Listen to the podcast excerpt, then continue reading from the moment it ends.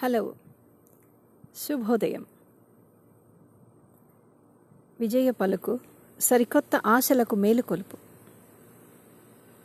ఈ శబ్దమాలికలో ఇవాళ మనం పులిహోర విశేషాలు కొంచెం క్లుప్తంగా తెలుసుకుందాం.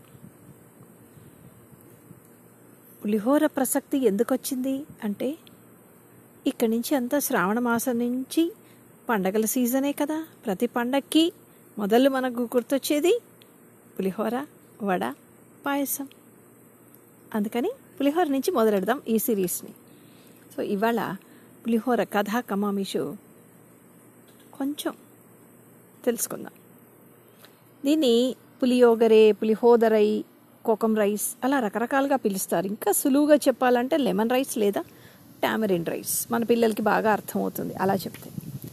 దీన్ని ఎన్ని రకాలుగా చేస్తారో, ఎంత వైవిధ్యభరితంగా ఉంటుందో దక్షిణ భారతీయులకు చాలా బాగా తెలుసు.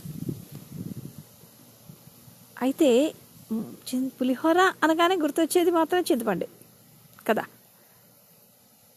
ఈ చింతపండు పులిహోర రెండు రోజుల వరకు బాగుంటుంది, తెల్లవారు ఇంకా రుచిగా ఉంటుంది. అందువల్ల వెనకటి రోజుల్లో ప్రయాణాల్లో తప్పక వెంట ఉండే పదార్థాల్లో మొదటి లిస్టులో మొదటి పేరు చింతపండు పులిహోరదే. అయితే త్వరగా అవ్వాలంటే నిమ్మకాయ పులిహోర. అంతేనా? కాదండోయ్, ఇంకా చాలా ఉన్నాయి. దబ్బకాయ, మామిడికాయ, వాక్కాయలు అంటే కొన్ని దగ్గరలో కలిమికాయలు అని కూడా అంటారు. పచ్చి చింతకాయతో కూడా చేస్తారు, పచ్చి దానిమ్మతో కూడా చేస్తారు. నేను తిన్నాను కూడా. నాకు దానిమ్మ పులిహోర చాలా ఇష్టం. మరి గుళ్ళల్లో, ప్రసాదాల్లో, పండగ పిండి వంటల్లో, దేవి నవరాత్రుల్లో మొదటి వరుసలో మొదటి పేరు దీనిదే. పులి అంటే పులి లేదా పులుపు. అందుకని పులుపునిచ్చే వాటితోనే దీన్ని చేస్తారు. అక్కడితో ఆగలేదు మన వాళ్ళు. దీన్ని గుజ్జుగా చేసి నిలవంచుకుంటారు. ఉడికించిన అన్నానికి దీన్ని కలిపి అరగంట మూతపెట్టి ఉంచేశారనుకోండి, ఆ పోపు వాసన అన్నానికి కలిసి గొప్పగా తయారవుతుంది. మరి ఆధునిక కాలానికి ఇంకా సులువైంది పని. ఎలా? పులిహోర పొడి కూడా దొరుకుతోంది కదా మార్కెట్లో. దాంతో వండిన అన్నం ఉంటే చాలు, క్షణాల్లో పులిహోర సిద్ధం.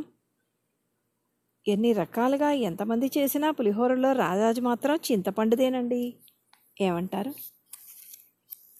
ఉగాది పచ్చడిలాగానే తెలుగు ప్రజలు పులిహోరను కూడా తీపి, పులుపు, ఉప్పు, కారం, వగరు, చేదు ఇలా ఆరు రుచుల సమ్మేళనంగా తయారు చేసుకుంటారు. తరతరాలుగా పులిహోర తెలుగువారికి ప్రీతిపాత్రమైన పవిత్రమైన ఆహారం కావడానికి ఈ ఆరు రుచుల వైభవమే కారణం. దీనికి వైద్య ప్రయోజనాలు కూడా ఉన్నాయండి. ఆయుర్వేదం ప్రకారం చింతపండు రసానికి బెల్లం, పటిక బెల్లం, ఆవపిండి, మెంతిపిండి విరుగుళ్ళుగా ఉంటాయి. అంటే చింతపండు ద్వారా వచ్చేటటువంటి చిరు దోషాలని ఇవి నివారిస్తాయన్నమాట. పులిహోరలో బెల్లం, ఆవపిండి, మెంతిపిండి కలిపి వండితే దానికి ఆరు రుచులు కలుగుతాయి. ఆరోగ్యకరమైన వంటకం అయిపోతుంది. అయితే మనకేమో మరి పులుపు ఇష్టం కదా, పులుపు బాగా దండిగా వేసేస్తాం. అప్పుడేమవుతుంది? ఇది వాత, పిత్త, కఫ దోషాలు మూడింటిని పెంచుతుంది. అలా కాకుండా ఉండాలంటే ఏం చేయాలి? దానికి మార్గం ఉంది. చింతపండు రసాన్ని కాస్త తగ్గించి పసుపు, మిరియాలు, కొత్తిమీర, కరివేపాకులు, వావపిండి, మెంతిపిండి, బెల్లం, ఇంగు ఇవన్నీ వేశారనుకోండి, దోషం లేని పులిహోర తయారవుతుంది. ఈ పులిహోర అనేది ఆరు రుచుల అద్భుతమైన ఆహార పదార్థం. షడ్రసోపేతమైన భోజన పదార్థం ఇదొకటే. పులుపు పరిమితంగా ఉంటే ఉప్పు, కారాలు కూడా తగ్గించవచ్చు. కానీ మనం పులుపు పెంచే కొద్దీ మిగిలిన పాళ్ళు కూడా పెంచాల్సి వస్తుంది. ఎంత పుల్లగా ఉంటే అంత ఘనమైన పులిహోర అనే అభిప్రాయంలోంచి కాస్త బయటకు వచ్చామనుకోండి, మనకు గొప్ప ఆరోగ్యకరమైనటువంటి పదార్థం మన ఇంట్లోనే, మన చేతులతోనే చేసుకోవచ్చు. అయితే ఎంతమంది ఎన్ని రకాలుగా చెప్పినా, ఎన్ని రకాలుగా చేసినా కోవెల పులిహోర రుచి మాత్రం వేరే. ఒప్పుకుంటారా? ఎందుకలా అని ఎన్నోసార్లు ఆలోచించాను. కొంత ఆలోచించిన తర్వాత నాకు తట్టిన జవాబు ఏంటంటే, అది భగవంతునికి సమర్పించింది కదా. ఓసారి ఓ ప్రవచనకర్త ఏమన్నారంటే, మన కోసం వండుకొని తింటే అది సాదం, భగవంతునికి అర్పించి తర్వాత తీసుకొని తింటే అది ప్రసాదం అవుతుంది. దాని రుచి మారిపోతుంది, ఆయన దృష్టి పడుతుంది కదా. అంతే. ఈ సృష్టి అంతా ఆయన సంకల్పమే అయినప్పుడు ఆయన ఇచ్చింది మళ్ళీ ఆయనకి ఇవ్వడం ఏమిటి అని మీ సందేహమా?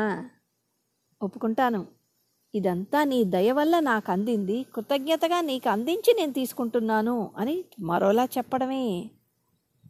ఘంటసాల గారు పాట వినలేదు, నీ కొండకు నీవే రప్పించుకో అన్నాడు కదా, ఇది కూడా అలాంటిదే. ఆయన ఇచ్చింది ఆయనకే సమర్పించి మనం తిన్నామనుకోండి, మనం వండుకుని తిన్నదానికంటే అది మరింత రుచికరంగా మరింత ఇష్టంగా తినడానికి వీలవుతుంది. ఇంకో కారణం, గుళ్ళో కొంచెమే పెడతారు, అందువల్ల కూడా దాని రుచి ఇనుమడిస్తుంది అనుకుంటాను. ఒప్పుకుంటారా? ఈ పండగల సీజన్లో ఇలా కొన్ని కొన్ని ట్రెడిషనల్ వంటల గురించి కాస్త కాస్త మాట్లాడుకుందామని ఈ పులిహోరతో మొదలెట్టాను. మిగిలినవి మెల్లిమెల్లిగా మీకు అందిస్తూ ఉంటాను. సో ఇక్కడితో పులిహోర సంబంధించినటువంటి చిరు చాలా క్లుప్తంగా చెప్పుకోవడం జరిగింది.